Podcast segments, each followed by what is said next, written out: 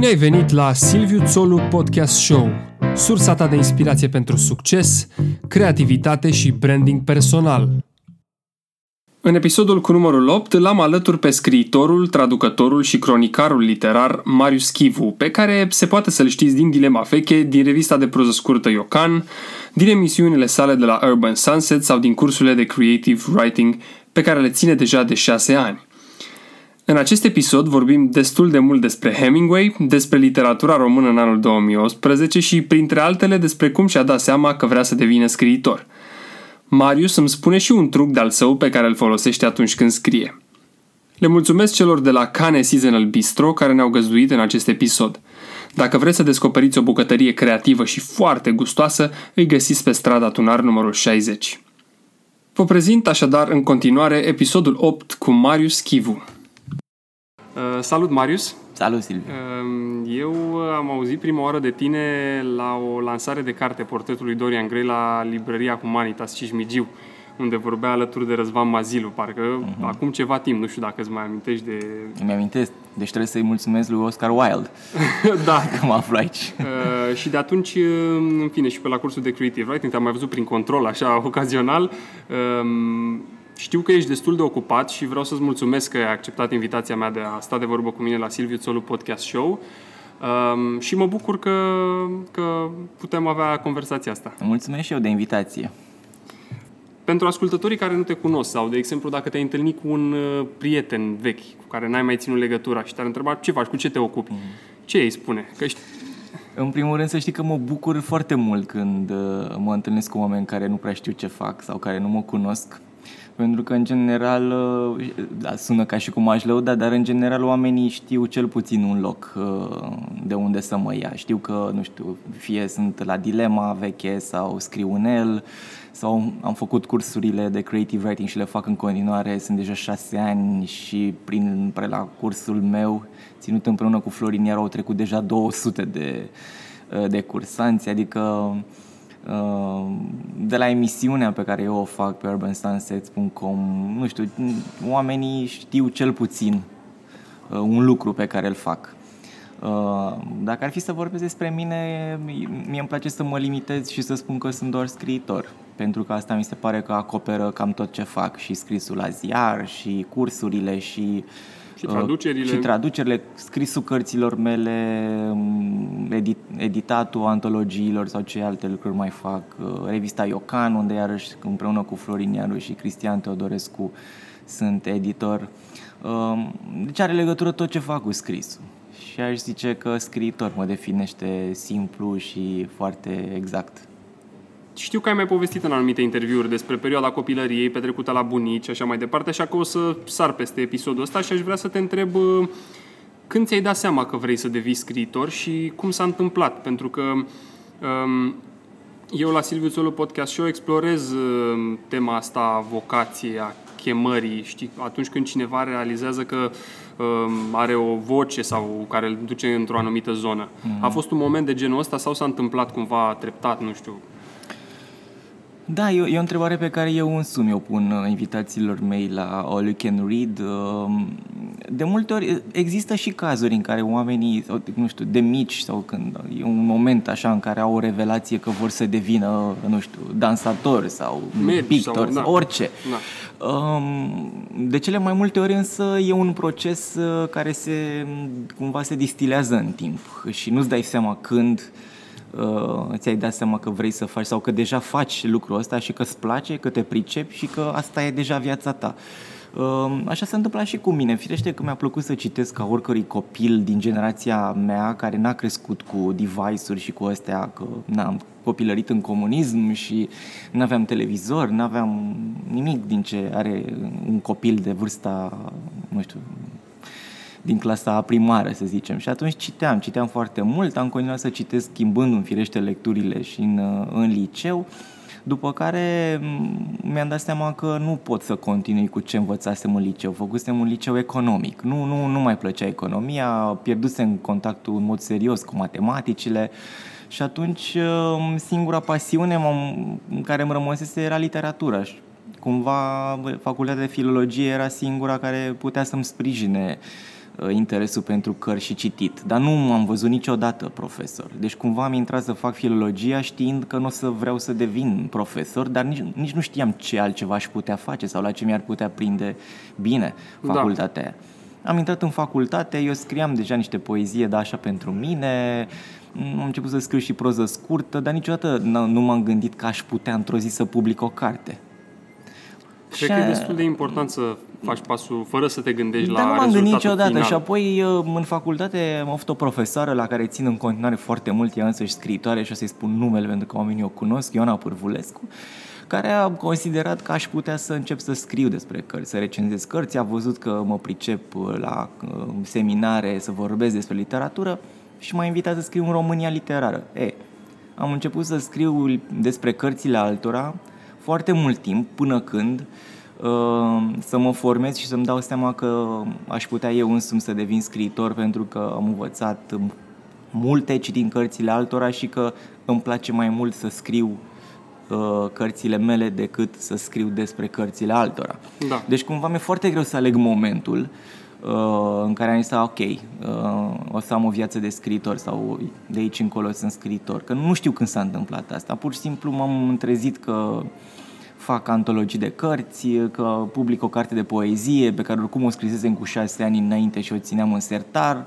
Și cumva uh, toate lucrurile au dus de la un punct încolo, firește, de la un punct încolo mi-am dat seama că încep să am o carieră și că trebuie să mă gândesc la mine ca la cineva care chiar se ocupă de cărți, e scriitor, cum ți-am zis mai devreme, îmi place să... Asta e eticheta pe care da, mi-aș da, da. pune-o. Și de aici încolo, cumva lucrurile au intrat în, în, într-o anumită ordine. Adică deja știu că în fiecare an aș vrea să fac ceva, într-un an să traduc, într-un an să fac uh, o călătorie și să scot o carte de călătorie, într-un alt an să scriu proză scurtă, adică cumva îmi gândesc, uh, uh, îmi gândesc cariera în, în, în cărți și în, în anumite tipuri de activități legate de scris, ca să nu mă plictisesc, încerc să le alternez. Da, de asta se leagă următoarea întrebare. Știu că le-ai enumerat și tu, o să le, o să le spun și eu. Um, deci, pe lângă proză, traduceri, um, articole, um, emisiune de la Urban Sunsets, All You Can Reach, All You Can Listen, revista Iocan, de care te ocupi împreună cu Florin Iaru și Cristian Teodorescu, cum ai spus și tu, Um, nu știu, dacă îmi spui că mergi și la sală, o să te rog să ții și niște cursuri de time management la care mă, la care mă voi înscrie primul. Am uh, încercat, dar am renunțat. Când ai timp să le faci pe toate?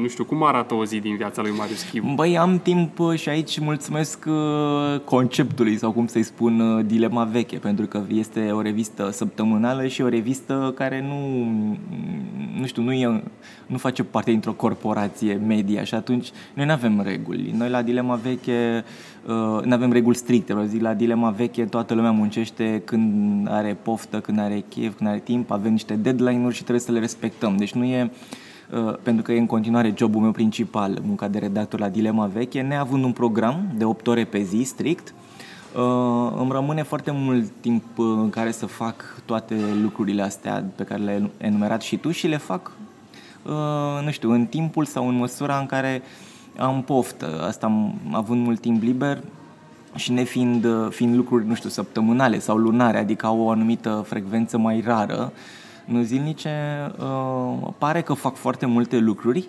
pentru că sunt diferite, dar da. de fapt nu sunt atât de multe și nici nu ocupă atât de mult timp sau, în fine, sunt mult mai eficient tocmai pentru că nu lucrez cu program. Eu n-am de pil- eu, cum să spun, eu pot să nu fac nimic uh, la mijlocul săptămânii, nu știu, două zile să mă ocup cu alte lucruri, dar uh, sâmbătă și duminica întotdeauna eu lucrez, scriu sau citesc, adică uh, sunt foarte, mult, în, în, foarte multe weekenduri în care, nu știu, oamenii pleacă din București sau se duc și eu stau acasă și lucrez. Da, dar nu e ușor să cazi în capcana uh, uh, pierderii vremii, pierderii timpului, procrastinării? Eu sunt un mare susținător al pierderii vremii, adică nu pentru că sunt uh, un leneș uh, și că, căci sunt, dar um, um, în general cine se ocupă cu, cum se zice acum, cu muncile creative, știi, nu prea îmi place cuvântul, dar să zicem că scrii sau că faci muzică sau, uh, nu știu, orice altă, ai nevoie de, de pierderea vremii pentru că uh, de aici îți vin, ai timp să gândești, de aici îți vin ideile, de aici uh, nu ești, uh, ești liber, ai mintea relaxată să te gândești la ale tale și să-ți extragi, nu știu, uh, cum ziceam, idei sau uh, zone de interes. Deci orice, orice om care vrea să facă, uh, care nu are stri, un job unde trebuie să unde trebuie să umple niște pătrățele cu niște date într-un Excel, are nevoie de timp liber ca să își lase mintea suficient de dacă mai adaug și un liber. pahar uh, cu vin roșu, chiar, Neapărat, asta... chiar citeam că îți stimulează creativitatea. Nu, că nu stimulează. De fapt, eu niciodată nu, nu beau când lucrez. Ah. Pentru că îmi place vinul, dar uh, și orice, și nu, nu singurul alcool, dar uh, Uh, simt că mă moleșește sau că mă amețește și atunci uh, tot ceea ce fac, în tot ceea ce fac de fapt trebuie să fiu cât mai limpede. Da. Uh, Dar în timpul acela de pierdut, de pierdut vremea, atunci mergi. Atunci merge la fix. Da, da, pierdut vremea pentru foarte multă lume poate însemnă diverse lucruri. Adică pentru mine, pentru altcineva, să zicem, pierdut vremea ar, ar fi dacă m-ar vedea petrecându-mi două ore și ascultând jazz și nefăcând nimic altceva, adică ascultând discul respectiv, nu doar auzindu-l pe fundal în timp ce fac altceva. Sau uh, poate multă lume, cu, inclusiv taică meu, dacă vede că citesc 4 ore pe zi, pentru ele pierdere de vreme. Da, da, da. Deși alea 4 ore, de fapt, se decantează în foarte multe lucruri pe care le folosesc toată viața sau, mă rog, pe un timp foarte îndelungat. Adică orice carte cu care mi-am pierdut vremea acum 10 ani poate să răsară într-o idee sau uh, foarte mulți ani după. Dar îți mai aduce aminte de cărți? Pentru că eu... E, uit eu... foarte mult. Cu cât citești mai mult, cu atât uiți exact. mai mult. eu am problema asta și mi-aduc, îmi dau seama că nu știu numele unui personaj dintr-o carte pe care am citit-o acum, nu știu, poate chiar 2-3 ani, știi?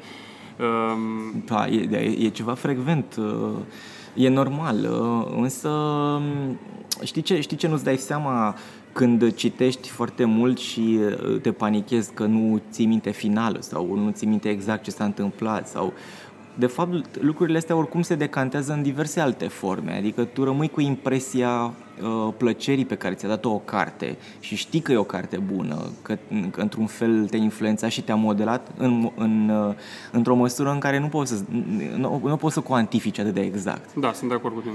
Uh, cu, cu cărțile și eu le spun și cursanților mei foarte frecvent chestia asta, chiar dacă ei uită cărțile, faptul că sunt obișnuiți să le cit- să citească și să citească mult, ritmul frazei, o anumită uh, sonoritate a ei, uh, astea intră, li se înscrie cumva în, uh, în codul lor genetic și atunci când scriu, Natural. Scrisul lor, da, scrisul lor are beneficiile felului în care o, o frază bună citită la altcineva s-a decantat, s-a... Da, pentru că până la urmă un scriitor bun e un cititor bun. Neapărat, nu, nu există, nu există un, un scriitor care să nu citească și la cursurile de creative writing, de fapt asta e prima și cea mai solidă lecție sau sfat pe care îl dăm cursanților, cititul. Și e foarte straniu, știi că foarte mulți vin uh, fără să fie buni cititori sau fără să își propună să citească zilnic măcar 50 de pagini și când se termină cursul după două luni jumate, trei, uh, uh, sunt cu totul al, al, altfel de oameni. Adică deja cititul e, în, în, în, face parte din, din lucrurile pe care le fac zilnic. Dar există și cursuri de citit sau de citit creat? Astea sunt. Ah, Jumă- okay. Cel puțin jumătate din cursurile de creative writing noi citim împreună citim împreună pentru că numai citind împreună și discutând ce au scris alții și cum au compus alții o operă sau cum au formulat o frază, indirect e o lecție foarte bună despre scris. Pentru că mă gândeam că asta ar fi o, o, o lecție bună și pentru cei care nu prea citesc să învețe să citească sau să învețe să le placă să citească. Sigur, este uimit că oamenii trăiesc fără cărți. Cărți înseamnă, și nu mă refer doar la literatură, la orice fel de cărți. Din fericire, acum ai cărți uh, de știință, cărți de artă, cărți, chiar și cărți din astea, cum le zice, motivaționale, de self-help. Unele sunt foarte bune. Foarte bune da. Sau, în fine, îți oferă informații, perspective diferite. Au o bibliografie anume, adică Uh, e foarte straniu că în atât de puțină vreme oamenii au, uh, au pierdut ideea de a învăța din cărți. Acum oamenii învață din, uh, nu știu, de pe net sau merg la niște cursuri, fac coaching, fac training. De foarte multe ori cărțile sunt cele mai bune surse pentru învățătură, indiferent de ce ai vrea să înveți. Da. Uh, nu știu, de, uh, ideea asta de instrument de educație pe care are cartea mi se pare tot mai, uh, tot mai ieșit așa din, din uz și e, e șocant pentru mine. E păcat că uh, deși informațiile sunt mult mai accesibile și este un lucru bun, are și bă, reversul medalii prin Pentru faptul că sunt prea multe. Sunt prea multe și dacă nu știi Da. ceva, e întotdeauna la îndemână Sunt prea și atunci multe, de ce tu să ai, te... spre deosebire, de, fac iarăși paralela cu generația mea, ai totul acum. Exact. cum e ultimul album de la Arcade Fire, Everything Now. Știi? Și normal, când ai totul acum, când uh, ești la un click distanță, să dau un exemplu de discografiile complete ale tuturor trupelor rock sau care ți-ar putea plăcea, să zicem, sau uh, uh, bi- cărțile, operele complete ale oricărui autor pe care uh, ai vrea să-l citești, în română, în engleză, Exact. exact. whatever, normal că ești copleșit și atunci uh, se produce o alienare și sfârșești prin a nu face mai nimic. Chiar voiam să intru în zona asta de muzică cu, cu streaming-ul. Eu folosesc Spotify, nu știu dacă așa. Uh, Știi despre aplicația știu, știu, asta? de, și de Tidal, de toate. Așa și uh, îmi dau seama că nu pot să mai ascult, de exemplu, un album cap-coadă, pentru că aleg o melodie care îmi place Mhm. cel mai mult, o pun într-un playlist și o ascult odată la o săptămână piesa Mhm. aia. Și într-un fel, pe cât e de uh, util, și- pentru că ai acces la atât de multă muzică, pe de altă parte, parcă îmi pare rău că, nu știu, tata asculta pe casete sau pe disc Mhm. uh, uh, albume rock, uh, nu știu, ACDC și acum dacă el aude o piesă, o recunoaște de la primele măsuri de ACDC, știi? Mhm. Și Bine, acum depinde și de muzică, pentru că dacă e să asculti un album de rock progresiv, nu știu, să asculti un album Pink Floyd, să dau un exemplu, uh, ai nevoie să-l asculti de la cablu la coadă, pentru că el se leagă, e o creație în sine, piesele trec dintr-una într-alta, sunt personaje comune, sunt teme comune, sunt teme muzicale deopotrivă, dar și uh, în textul Da. da. versurilor. Dar, într-adevăr, noi suntem acum obișnuiți să ascultăm doar uh, hituri, doar uh, m, de, să luăm câte o piesă de la fiecare artist. Exact. Uh, Noi ascultăm, într-adevăr, ascultăm playlist-uri, nu mai ascultăm uh, albume conceptuale sau concerte sau... Uh, dar asta depinde și de ascultători. Eu în continuare m, mă învârt într-un cerc în care de tineri, și dar nu neapărat, în care se, încă se mai practică ascultatul ăsta așa. Uite, și acum avem revival-ul industriei de viniluri. Un vinil Exact. nu poți să ai 10 piese pe un vinil. Uh, Nu ai o, s- nu le ai pe toate ca pe Spotify, Da. da. știi, ai doar 10. Și nici nu poți să muți acul ăla, Da, da, să-l neapărat. freci de, știi, adică uh, cum, nici nu poți să dai prea des uh, pauză, adică asta voiam să te întreb. te Cum, duce într-un alt tip de ascultare a muzicii. exact. Cum asculti pe CD? Pentru că mă gândesc că, pe, de exemplu, pe CD ar fi cea mai ușoară Ascult sau pe în toate vinil. felurile posibile, adică um, și pe CD când ascult am, acum- am o combină unde firește am tone de CD-uri, dar în combină am și uh, uh, pot să pun și un uh, USB. un USB și atunci am iarăși mii de piese dintr-o dată. Um, dar în în general nu ascult playlist-uri, îmi, îmi încarc să zicem 3, 4, 5 albume și, uh, și le ascult așa până când, nu știu, am o idee mult mai bună. Și asta e, des- oamenii m, cred că muzica e doar de ascultată, de muzica Muzica e la fel ca orice altă operă artistică, te face să te gândești, îți cere timp, îți cere dedicație. Nu știu câtă lume mai ascultă versurile pieselor. Firește că la ce se dă la radio nici n-ai nevoie să le asculți, că nu sunt versuri. Da. Dar dacă iei un album de Waters sau, mă știu, nu știu, un album de la The National sau uh, uh, o grămadă de alte, chiar Nick Cave sau ceva, versurile sunt poeme curate, adică n-ai cum să... Lana Del Rey, de pildă, îmi place foarte mult, are niște versuri extraordinare. Nu știu cât stau să le asculte, deși puștanii care, care ascultă Lana Del Rey o ascultă tocmai pentru că sunt că- atenți și la ce spune, adică Da. nu doar la cum arată și la... În plus, muzica ei fiind așa mai nostalgică, mai fără ritm, fără nu știu ce, îți- te face să fii atent la ce, la ce spune. Da, și atrage o muzicianul. anumită categorie de ascultători. Poate nu neapărat cei mai... Ei, uh, și revin, muzica într-adevăr nu e doar de asculta, muzica te face să te gândești, muzica da, îți dă o perspectivă asupra lumii, e, uh, e o creație, textul la fel de bun sau important în măsura în care sunetul e. Da, cred că e interesant să ne gândim aș, uh, și așa la muzică, sau așa, doar așa. Sunt muzici și muzici, cum zicea unchiul meu care m-a învățat muzică, sunt muzici pentru corp și sunt muzici pentru minte și mi se pare o împărțire, o împărțire foarte bună și în general arta poate să fie doar pentru distracție, știi, până la urmă. Da. Să, pentru relaxare, pentru ceea ce e foarte bine, știi? Dar poate să fie și pentru dezvoltare personală, știi? Adică uh, și în general, cărțile foarte bune de self-help, că tot le aminteam la un moment dat, sunt bune în măsura în care ele îți dau exemple din toate artele, inclusiv din muzică, da și muzica poate să te ajute să te dezvolți personal. Filmele, de pildă, sunt o sursă extraordinar, extraordinară pentru un scriitor, așa cum ele însele se inspiră enorm din literatură. Foarte multă lume vorbește despre, nu știu, cărți sau că sunt cinematografice, să zicem, o proză că e cinematografică, dar de fapt literatura e o artă mult mai veche decât cinematografia da. și cinematografia a învățat aproape tot ce știe de la literatură, de la literatură în primul rând. Literatura n-a învățat de la cinematografie mai nimic. Exact. Și cinematografia Poate chiar nimic. E expresia facilă cumva. În schimb, cinematografia e extrem de populară, e ușor de văzut un film, îl vezi foarte repede, e, nu, nu ai nevoie de traducere, e, limba în literatură este de fapt cea care împiedică cel mai e cea mai mare piedică, de fapt, în răspândirea ei uh, ușoară. Pentru o carte ai nevoie de un traducător exact. care să lucreze câteva luni, să o transpună în alte limbi. Tu... Filmul circulă foarte ușor. Da, și Uneori poți, poți să-l vezi și fără exact, să cunoști limba respectivă. Da. Tu preferi să citești în uh, română sau în... Uh, citesc și și, dar nu citesc decât în engleză. Alte limbi mai știu franceză, dar nu atât de bine încât să citesc plus literatura franceză generalizez aici, dar în gen, nu mă pasionează foarte tare. În schimb, sunt uh, înnebunii de literatura americană, în primul rând, și de britanică. De da, și cred că și în spaniol ar fi interesant. Și în spaniolă, da, nu, nu cunosc. Marin Mălai cu Hondrare, știu că... Aici sunt alți specialiști. Da. Pe...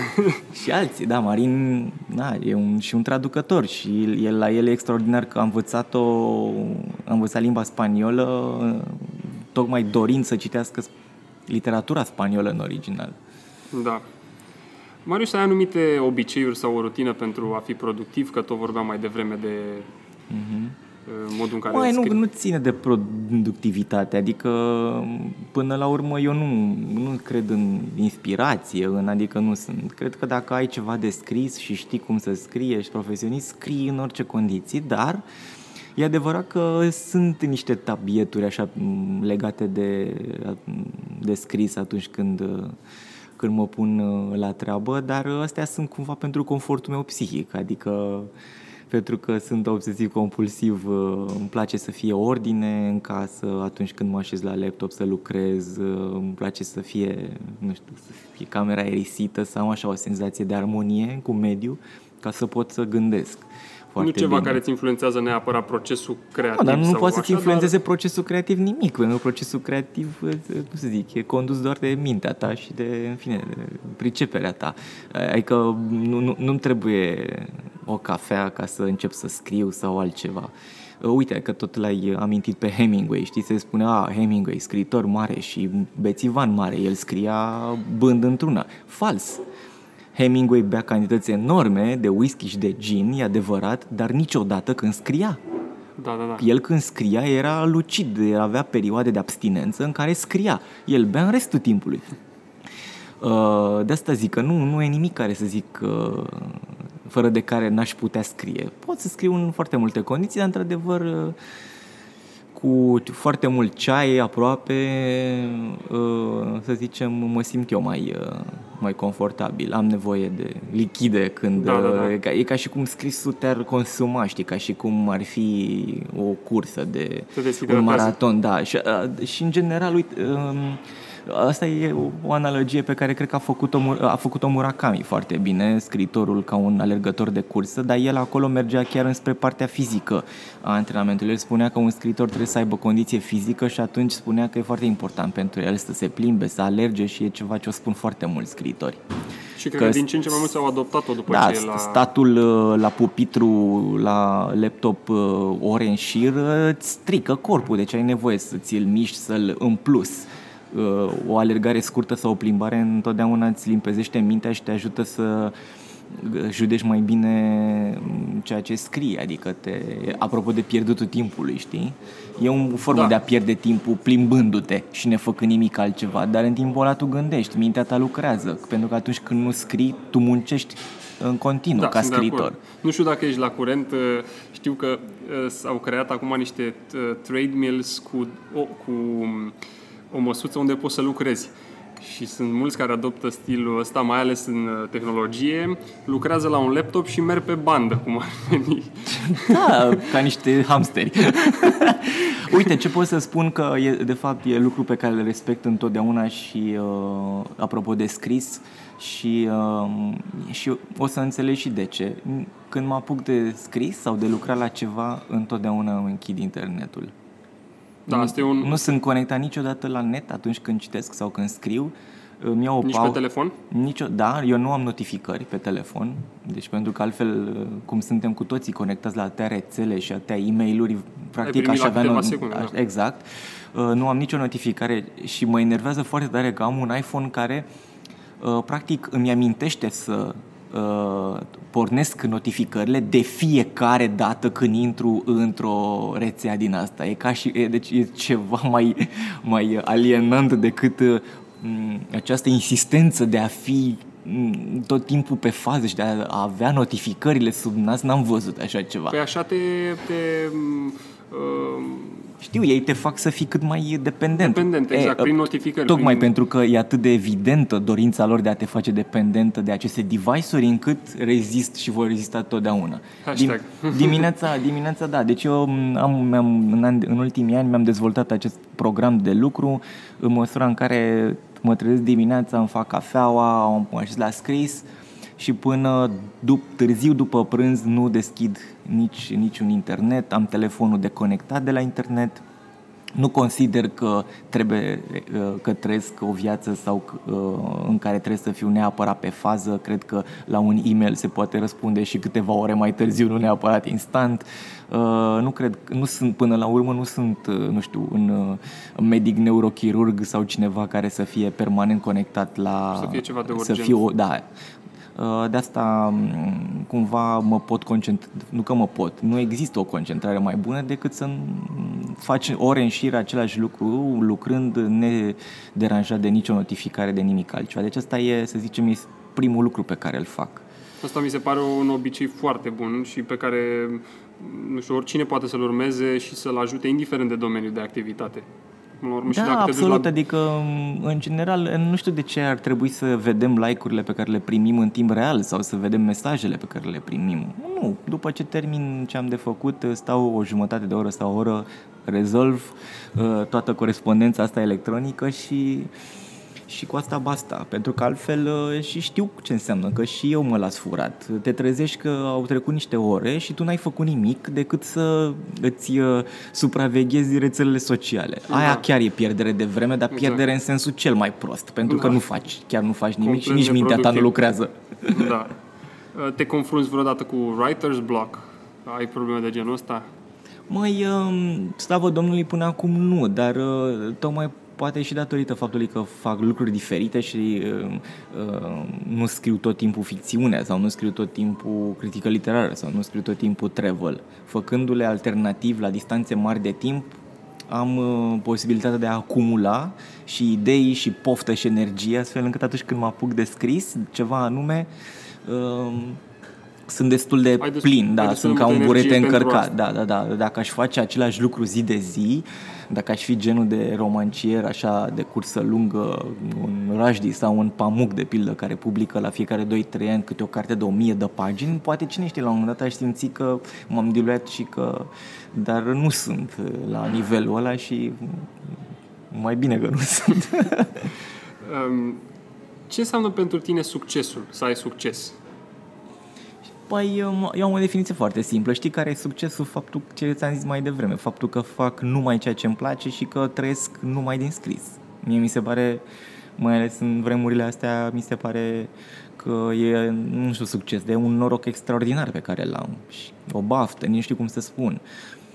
Um, nu fac muncă fizică, n-am, uh, nu m-am trezit în viața mea dimineața să mă duc la muncă la o oră fixă și să stau la birou sau undeva un anumit număr de ore, fie că am chef sau nu, fie că mă simt bine sau nu. Nu că ar fi ceva rău neapărat, dar... Nu că ar fi ceva, da, dar eu, uh, pentru, pentru tine, mine, da, da. pentru mine, care n-am făcut-o deja, niciodată și deja aproape am 40 de ani și m-am împins la pensie, da, adică mi se pare totuși un norochior și uh, pentru mine asta e succesul.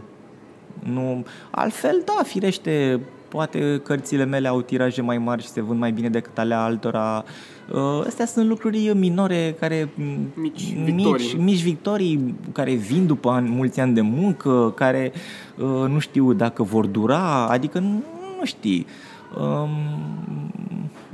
Um, și în general, adică succes. Vorbești de, cu un scriitor care vinde câteva mii de cărți. Păi, dar ce să mai...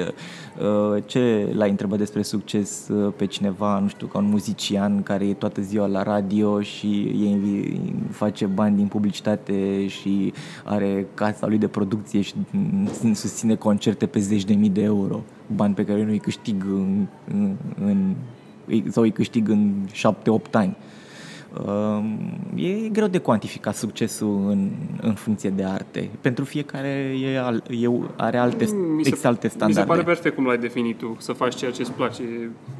Și fac ceea ce îmi place, sunt- ok, să nu fiu m, ipocrit aici, fac ceea ce îmi place, câștigând suficient de mulți bani sau suficient bani, nu mulți, dar suficient, încât să să-mi pot susțiți permite stilul de orice. viață. Da. Adică dacă uh, vreau să mă duc uh, într-o, într-un city break uh, undeva în Europa, nu o să-mi pun niciodată problema stai puțin, am bani, mi-ajunge, pot să mă caz la hotel sau Da. la... Adică m, deja...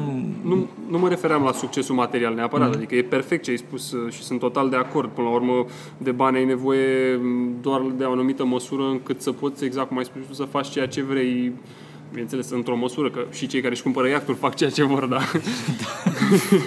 Da, da, mi-ar plăcea un iaht, ce să zic. mi-ar plăcea un iaht, dar nu mă face nefericit faptul că Exact. nu am acel iaht, pe când pe ea s-ar putea să-i facă nefericiți dacă au suficient de mulți bani sau, în fine, sunt aproape și nu-și cumpără iahtul ăla.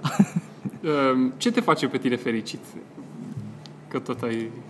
Ai spus că a avea un iact nu te face neapărat da. nefericit. Păi um, mă face fericit um, exact ce-ți povesteam mai devreme, în faptul că pot să am un stil de viață relaxat, că um, îmi permite să m, zile întregi, nu neap- am și zile aglomerate în care muncesc, am deadline, sunt stresat, muncesc foarte mult, doar puțin, dar în general uh, faptul că mi uh, ordonez viața după un ritm al meu, asta mă face fericit, că pot să, pot să stau două, trei zile închis în casă și doar să citesc sau să ascult muzică sau pot să plec o săptămână pe munte fără telefon. uh, Lucrurile astea îmi oferă foarte mult confort psihic. Eu știu că parcă Hunter S. Thompson zicea la un moment dat că atunci când vrei să-ți alegi ce vrei să faci în viață, gândește-te la lifestyle-ul pe care vrei uh-huh. să-l ai și în funcție de asta creează-ți o- un job sau o carieră. Da, Mi se asta e, pare un deci sfat- exact. Deci am un lifestyle, să zicem, care nu e nea- glamuros, nu e în niciun fel, dar pur și simplu e exact ceea ce mi-a, mi-am dorit dintotdeauna. și funcționează pentru tine. Dacă mai fi întrebat când eram puștan ce vreau să fac, aș fi zis, a, să scriu, să citesc, uh, să merg cu prieteni într-un club, să uh, călătoresc în, uh, nu știu, în locuri exotice, să, am, să pot să-mi cumpăr haine care îmi plac. Ei bine, lucrurile astea le fac și atunci, uh, nu știu ce fericire. Firește că mai sunt lucruri pe care aș vrea să le fac în viață, dar uh, astea nu sunt semne decât niște adaosuri, adică m, și sunt, nu știu, m, chestiuni practice. Da, mi-ar plăcea într-o zi să Uh, și o să fac asta, nu știu, s-a tot întâmplat să amân, să-mi iau carnet și poate o mașină și să fac alt tip de călătorii decât uh, am făcut până acum, adică, nu știu, să merg cu mașina și să descoper țara asta uh, cu totul altfel decât uh, am făcut-o. uh, în ultimii ani și ast- astfel mi-ar plăcea într-o zi să mă pot muta de la, dintr-un apartament la o casă. Iarăși nu mi se pare un vis de neîmplinit, nu s-a împlinit deocamdată, dar nici nu disper și știu că va veni. Adică sunt lucruri care nu, se, nu vor face decât să-mi adauge anumite dimensiuni la starea de bine pe care cred că o am și pentru care, cum ziceam, sunt recunoscător nu știu cui, dar în fine, mă bucur de ea. Um, schimb un pic registru. Vreau să te întreb cum ai defini literatura română în anul 2018? Mai uite, cu literatura română m, lucrurile stau așa, pentru că e o piață de carte foarte mică Uh, partea, să încep cu partea proastă. Partea proastă e că scriitorii nu pot, uh, majoritatea lor nu pot trăi exclusiv din scris.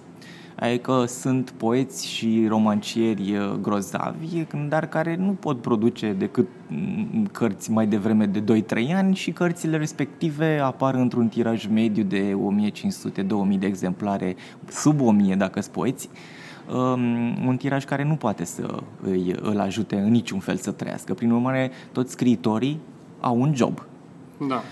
Um, asta e partea rea, că e piața de carte mică. Însă, partea bună a faptului că uh, nu ești dependent în niciun fel de felul în care se vând cărțile tale, pentru că ele oricum se vând prost, poți să scrii ce vrei. Adică nu ai presiunea succesului comercial. Nu o să vină niciun editor să-ți spună cartea asta e prea deșteaptă, e prea literară, e prea inteligentă, trebuie una mai ușoară, mai atractivă, ca să o poți să-ți o vând în 30.000 de exemplare sau ceva de genul ăsta. Și atunci avantajul literaturii române e că nu seamănă cu nicio altă literatură. Ai, nu ai trenduri, nu ai teme comune, fiecare scriitor scrie despre ce vrea el. Dar uh, nici dacă scrii o carte comercială nu poți să fii doar scriitor? Nu știu, acum văd uh, numele astea care se tot vehiculează. Am dat și eu cu. Am deschis și eu cărțile, am răsfoit și am citit prin librării uh, tot felul de autoare care se prezintă drept uh, scriitoare sau autoare de bestseller. Din punct de vedere, nu e nimic literatură în cărțile lor. Sunt cărți pe care cineva care cunoaște literatură și citește în mod constant și are o practică a lecturii, știe că nu va găsi lucruri bune, demne de citit acolo. Uh, nu știu cât ar trebui să vândă sau în fine nu știu cât vând ele și dacă într-adevăr uh, trăiesc exclusiv din scris, majoritatea venind dinspre publicitate, dinspre alte lucruri, s-ar putea ca și în cazul lor să fie scrisul tot un fel de hobby sau no, în, în, din care într-adevăr poate câștigă mai mult decât un scriitor, zicem, de literatură adevărată. Uh, E greu de spus, e greu de spus, dar în fine, atâta timp cât scriitori precum Mircea Cărtărescu sau Lucian Boia sau, uh, nu știu, Andrei Pleșu, să zicem, care sunt uh, scriitori adevărați și care și vând și care și scriu în mod constant, adică nu public o carte la 10 ani. Da. Sunt în mod constant pe piață cu cărți noi, cu reeditări, cu traduceri, nici măcar ei nu trăiesc exclusiv din scris. Și Mircea Cărtărescu merge la universitate și predă, e profesor, se duce în fiecare zi și predă. Uh, și Andrei Pleșu conduce un, un colegiu, New Europe College, unde are treburi administrative, scrie presă, face presă în da. continuare. Uh, da, deci uh, e greu, e greu în România să fii, uh, să trăiești exclusiv din scrisul cărților. Altfel, da, din toate celelalte activități adiacente scrisului, cum spuneam, predat, tradus, uh, conferințe și așa da, mai departe, e, da, edituri și așa pot spune, dar exclusiv din cărți, nu. Uh, și spune atunci trei, trei sfaturi, te rog, pentru cei care vor să devină scriitori. Păi unul l-am, unul l-am, ți l-am, ți l-am zis mai devreme, da. să, stea, să citească foarte mult și să, și să aibă răbdare, pentru că mm, um, nu contează la ce vârstă debutezi. Eu am debutat de pildă la, 30, la 33 de ani. Bine, cumva eu îmi propusesem să nu public până în 30, uh, știind că uh, am încă nevoie să mă formez. Da. Uh, deci să nu se grăbească să publice, Că nu e, nu e importantă vârsta la care publici, e important însă cu ce începi. Da. Pentru că un debut sau o primă carte slabă îți va afecta, în, fără să-ți dai seama, uh, destul de mult cariera, dacă urmează să ai o carieră. Unu, deci să citească foarte mult și să învețe foarte mult de la alți scriitori. În al doilea rând, uh, cum ziceam, când scrie, să, să scrie într-adevăr uh, complet rupt de lume, izolat de lume. Nu, nu, nu poți să scrii cu internetul deschis lângă tine. Îmi pare rău, nu poți. Sau poți să o faci, dar e prost. Îți spun eu că e prost. Deci nu, nu, Sau nu-ți dai poate seama. doar pentru research în cazul în care... Asta e altceva. Da. Nu, nu vorbim de a munci uh, ca să te ajute docu- dintr-un punct de vedere documentaristic la literatură, ci scrisul propriu-zis, momentul în care te apuci să pui frazele pe hârtie. Da. Deci scrisul uh, izolat de lume, într-o cameră, departe, undeva sau în fine, uh, sur de la ce e în jurul tău, chiar dacă asta înseamnă că poți scrie pe un laptop într-o cafenea. atâta timp cât uh, doar asta faci și nu auzi vocile din jur, e doar un zgomot de fond, merge. Murakami nu a scris uh, Pădurea norvegiană, parcă așa scrie la sfârșitul cărții, că a scris-o în, în cafenea în Grecia, parcă, sau în Roma, nu mai știu exact. Sunt foarte mulți. pe repeat Norwegian da, Wood sunt, de la sunt, foarte, Beatles. sunt foarte mulți scriitori care scriu în locuri publice, dar sunt și foarte mulți care se retrag la mama dracului. Deci, Da, da, da. din nou, dar ideea e că trebuie să scrii izolat. Și izolat aici poți să pui și ghilimele dacă vrei. Și, și al treilea sfat după citește mult și când scrii, scrie izolat, ar fi să nu-ți faci mari speranțe, în sensul în care uh, trebuie să scrii pentru propria ta plăcere dacă nu-ți place să scrii, dacă nu-ți extragi plăcerea exclusiv din scris, ci te gândești la cât vei vinde, la ce glorie vei avea, la câți bani vei câștiga, nofă. Pentru că nu o să-ți iasă niciodată, cu atât mai puțin în România. Da, asta este un sfat extrem de util pentru orice um, orice carieră ai vrea să... Adică să te gândești doar la micul pas următor și nu la rezultatul final. La... Da, asta e o întrebare frecventă care mi se pune și uh, admit că mă enervează. Uh, cum arată scriitorul dumneavoastră sau pentru cine scrieți? Dumnezeule, pentru mine scriu. Mie îmi place să scriu. Adică e ca și cum cineva te-ar întreba când faceți dragoste, pentru cine faceți dragoste? pentru mine, adică îmi place mie și mă rog, par- partenerului, știi de ea. Deci e vorba de, de o plăcere pur egoistă. Să trebuie să-ți placă să scrii. Și dacă îți place să scrii și dacă spui și scrii lucrurile care îți plac ție, vei vedea uh, ulterior că de fapt ele ajung și la ceilalți și te vei mira, vei zice Dumnezeule, cum celorlalți le poate place ce-am, ce-am scris eu când când eu am crezut că scriu numai pentru mine. Da, pentru că noi suntem e... diferiți, dar suntem și asemănători. Suntem reductibili la aceleași obsesii, la aceleași idealuri, la aceleași anxietăți, la aceleași frici și, și așa mai departe. Uh, da, deci uh, nu, nu, nu trebuie să te gândești cine te citește pentru ca literatura ta să poată fi citită și de alții. E suficient să fie bună și să fie a ta. Atunci va fi bună, interesantă și pentru ceilalți.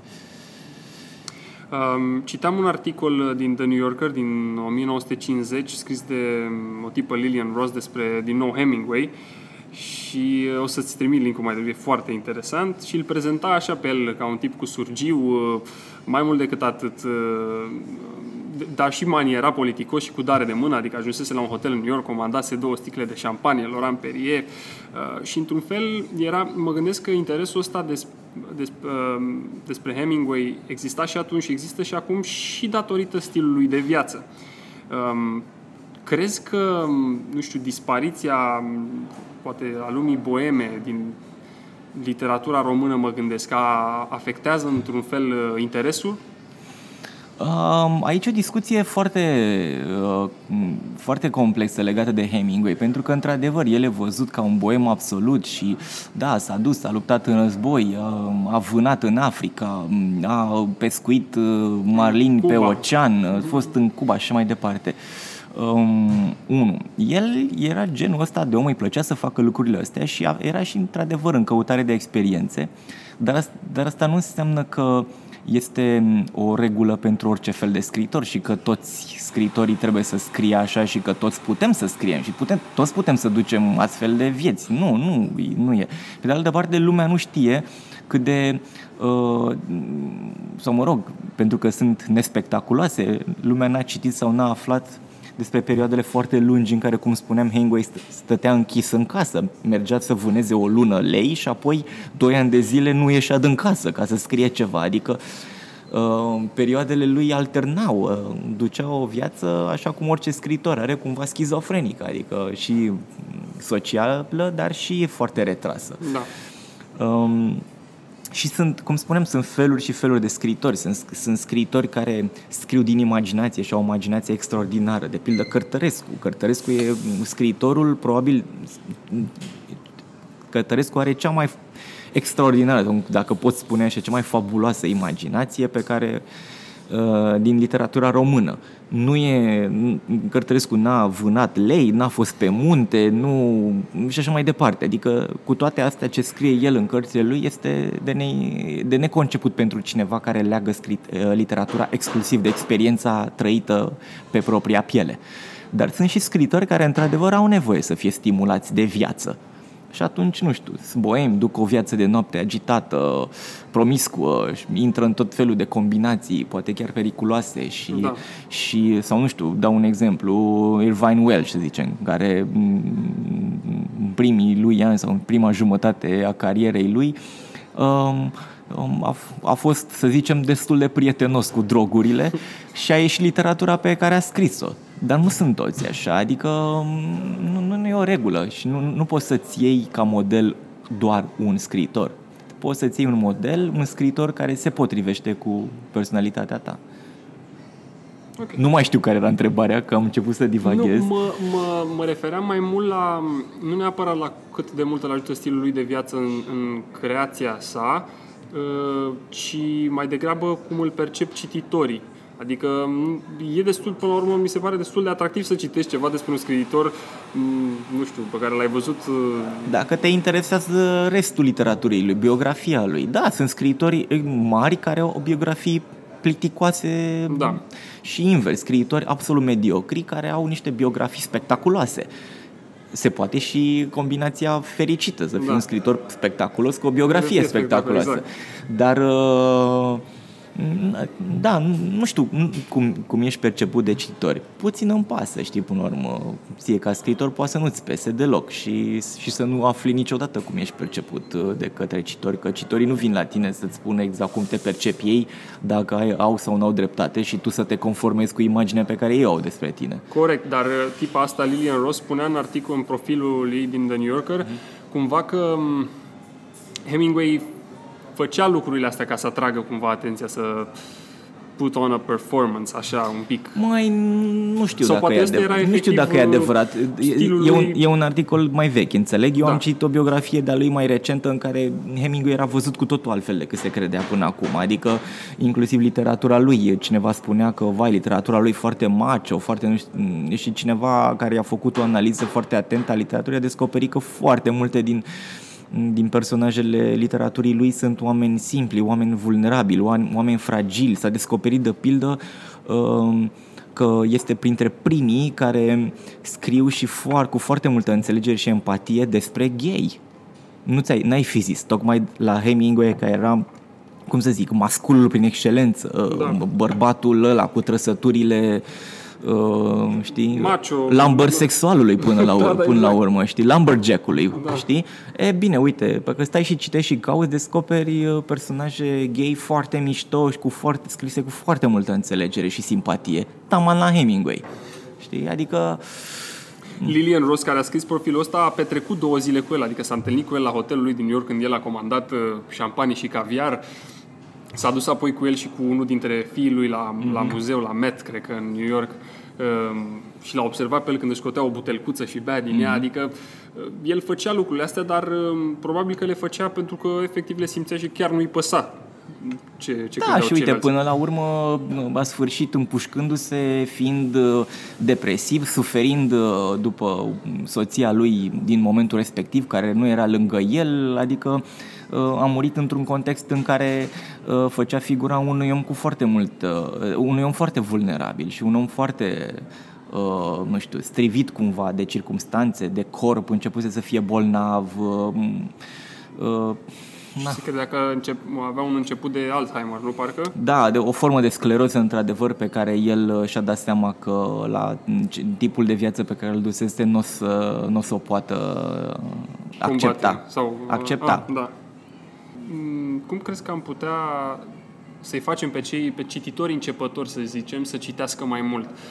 Um, eu am o teorie conform cărea um, cititorii elitiști, să le spun așa, cei care citesc literatură pe bune, um, se închid cumva într-un cerc față de ceilalți care sunt cititori, să zicem, de literatură mai ușoară, nu știu, poate un Paulo Coelho, un Dan Brown sau ceva de genul ăsta și nu îi stigmatizează, poate. Poate e un cuvânt prea dur. Uh, băi, ce citești porcăriile Îi privesc alea? de sus. Da, îi privesc de sus, exact. Măi, eu știi care e prima regulă la în a-i face pe tineri, să zicem, să citească, e să nu-i obligi să citească. Um, în primul rând, eu nu e minunat dacă cineva citește, dar poate duce o viață ok și fericit și fără să citească. Adică da, în, în sistemul meu de valori, în lumea mea, cititul e fundamental, dar nu poți... Uh, sunt și oameni care trăiesc foarte bine fără să citească și nu aș obliga pe nimeni să citească. Uh, de aceea, o altă întrebare care îmi displace profund e, sau o altă cerință e când uh, sunt pus să fac liste de lecturi suplimentare sau să fac recomandări de cărți pe care tinerii ar trebui să le citească, merg prin licee și singurul lucru pe care îl spun e citiți ce vreți căutați-vă singuri cărțile care vă plac. Intrați într-o librărie și luați ce vă place, răsfoiți, găsiți ce vă place. Poate să fie fantasy, poate să fie SF, poate să fie Dan Brown, Coelho, cine vreți voi, sau poate să fie Dostoevski, Cărtărescu, Jonathan Franzen sau whatever, David Foster Wallace. Da. Citiți ce vă place, pentru că citind ce-ți place și multă vreme, vei ajunge în timp să-ți formezi gusturile, să devii uh, dintr-o dată să, să fii um, să ai um, preferințe, să um, devii mult mai selectiv și încet, încet de la literatura slabă să urci la o literatură de un nivel uh, mai bun. Eu am citit în, în tinerețe, am citit uh, en, o cantitate enormă de cărți proaste. Citeam Sven Hassel, citeam Sandra Brown, citeam genul ăsta de cărți da. pe care azi nu le-aș mai deschide niciodată. Da, și cu toate astea m-au format sau în fine m-am plictisit pentru că avantajul de a citi literatură proastă e că îți dai seama de clișee și vezi că se repetă și că nu poți să citești prea mult literatură proastă. Exact. Și atunci încet vrei să cauți alte lucruri și te muți într-o altă zonă a literaturii. Deci sfatul meu e ăsta, că nu ar trebui să dăm uh, lecturi obligatorii și să-i obligăm pe tineri să citească, ci cumva să-i lăsăm, să sau cum să, să să încurajăm să citească ce vor, pentru că foarte mulți nu apucă sau nu, nu se apucă de citit tocmai pentru că sau uh, termină cu cititul înainte de a, de a fi prins gustul da. cititului da. pentru că li s-au dat cărțile nepotrivite. Exact. De asta spun că, uite, uneori și eu mă, mă termin o carte care mi-a plăcut foarte mult Um, și nu știu ce să încep uh, în urmă, uh, următoarea, următoarea carte. Pentru tine poate, nu știu, fiind în zona asta e mai Și ușor. la mine e la fel, că da? și eu am casa plină de cărți necitite, nici nu știu cu ce să încep. Și întotdeauna uh, aleg uh, în funcție, nu știu, de starea mea din ziua respectivă, în funcție de subiect, în funcție de grosimea cărții, uneori. Da. N-am chef să citesc cărți groase. Și aleg dintre cărțile cele mai subțiri cea care mi se pare mie că se potrivește. Sau uneori n-am timp să zicem că n-am un weekend la dispoziție, da, știu că n-am de făcut nimic, atunci zic, păi, dacă am două zile, trei zile libere, hai să iau uh, o cărămidă. Alte ori zic, bă, e deja duminică după amiază, ce fac eu? Hai să iau una micuță, în două ore o termin. Okay. Deci funcționează orice fel de, uh, nu știu, nu, nu sunt reguli. Nu, tocmai asta e partea mișto cu scrisul că ar trebui, că nu sunt și că nici n-ar trebui să fie reguli uh, cu scrisul, cu cititul. Cu cititul da. Că n-ar trebui să fie și că cititul trebuie să fie cea mai, uh, cea mai firească și naturală activitate pe care o ai. Eu citesc, cum spuneam, și acasă uh, delogat de la internet ore în șir, dar pot citi și doar uh, un sfert de oră în timp ce merg cu metrou. Mm, lecturi și lecturi. Citesc și din, decât o revistă sau din Iocan, adică texte scurte, dar citesc și cărți mari, în funcție de starea mea, de cheful meu. Am înțeles. Um, mai am câteva întrebări uh, fulger, să zicem, sau cu răspuns mai puțin mai rapid. Um, care e cartea ta preferată scrisă de un autor român și cea scrisă de un autor străin? Măi, uh, mie îmi place foarte mult uh, trilogia Orbitor al lui Mircea Cărtărescu, o carte de 1500 de pagini, că trei volume. Uh, o carte grea, multă lume mi-a spus că s-a apucat și n-a terminat-o sau a citit-o, dar greu. Mie îmi place foarte mult și uh, cumva cu succesul solenoidului, care e o carte un pic mai accesibilă, uh, a început, uh, cumva mi-am dat seama că țin tot mai mult la orbitor pentru că e o carte mai densă și mai... Da, să zicem că asta ar fi un, ar fi întotdeauna pe lista cărților mele preferate scrise de autor români. Și scrise de un autor străin?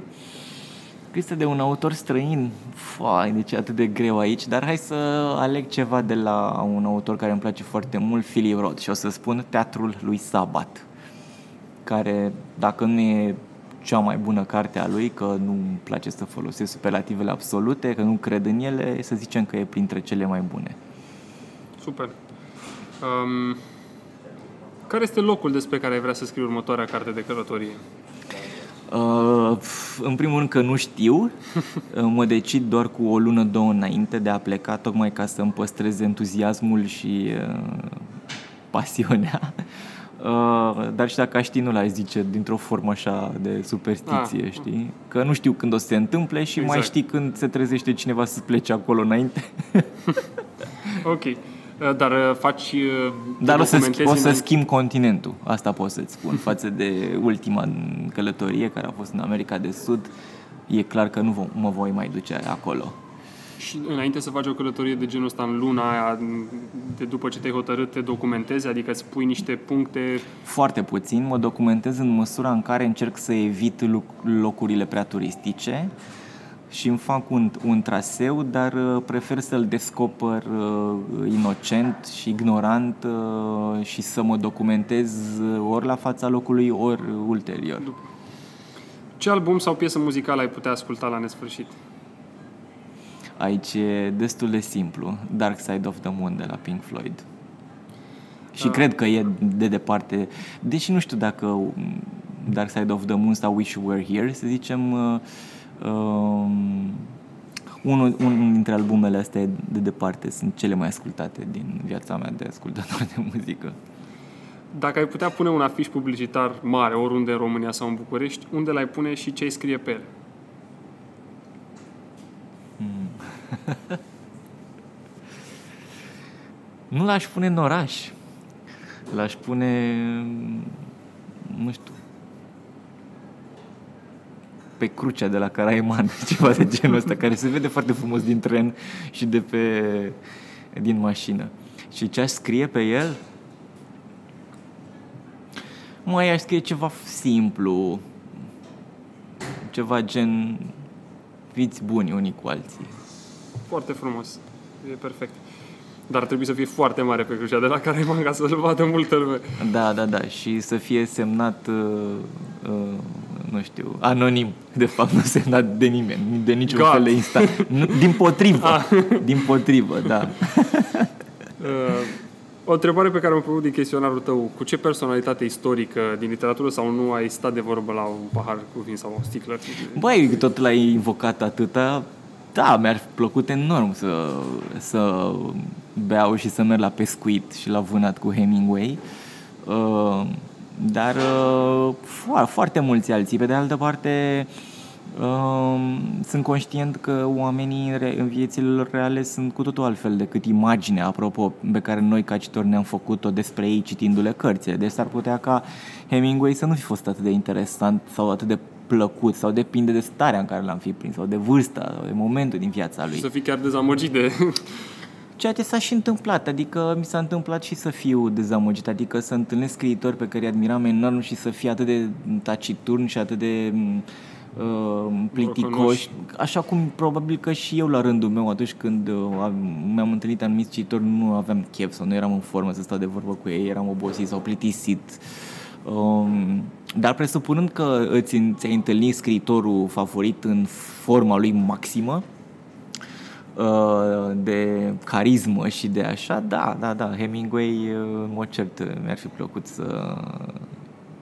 Cu Hemingway mi-ar fi plăcut să mă întâlnesc. Și cum spuneam, într-un cadru din ăsta mai uh, non-urban, nu la Paris, nu...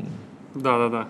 Deși și la Paris probabil că el știa toate cafenelele alea pe acolo, adică da, cred că ar fi de... putut un, fi un ghid foarte bun. Da, dar nu, nu, la, nu, nu, nu pentru cafe, cafea sau cafenele uh, mi-ar plăcea. Ah, mi-ar fi plăcut cum ziceam, mi-aș plăcut să merg la o vânătoare sau la o coridă, eventual. Da, știi? da, da. Adică, da. Sau la pescuit, știi? Statul ăla, ore în șir, în liniște, de, sau la povești așa, cu o voce pe da. mal. Da, mi-a, mi-a plăcut. Um, nu în ultimul rând, e, e ceva ce vrea să promovezi la Silviu Țolu Podcast Show? O carte, poate o idee? Hmm. Nu o carte sau o idee. Mi-ar plăcea...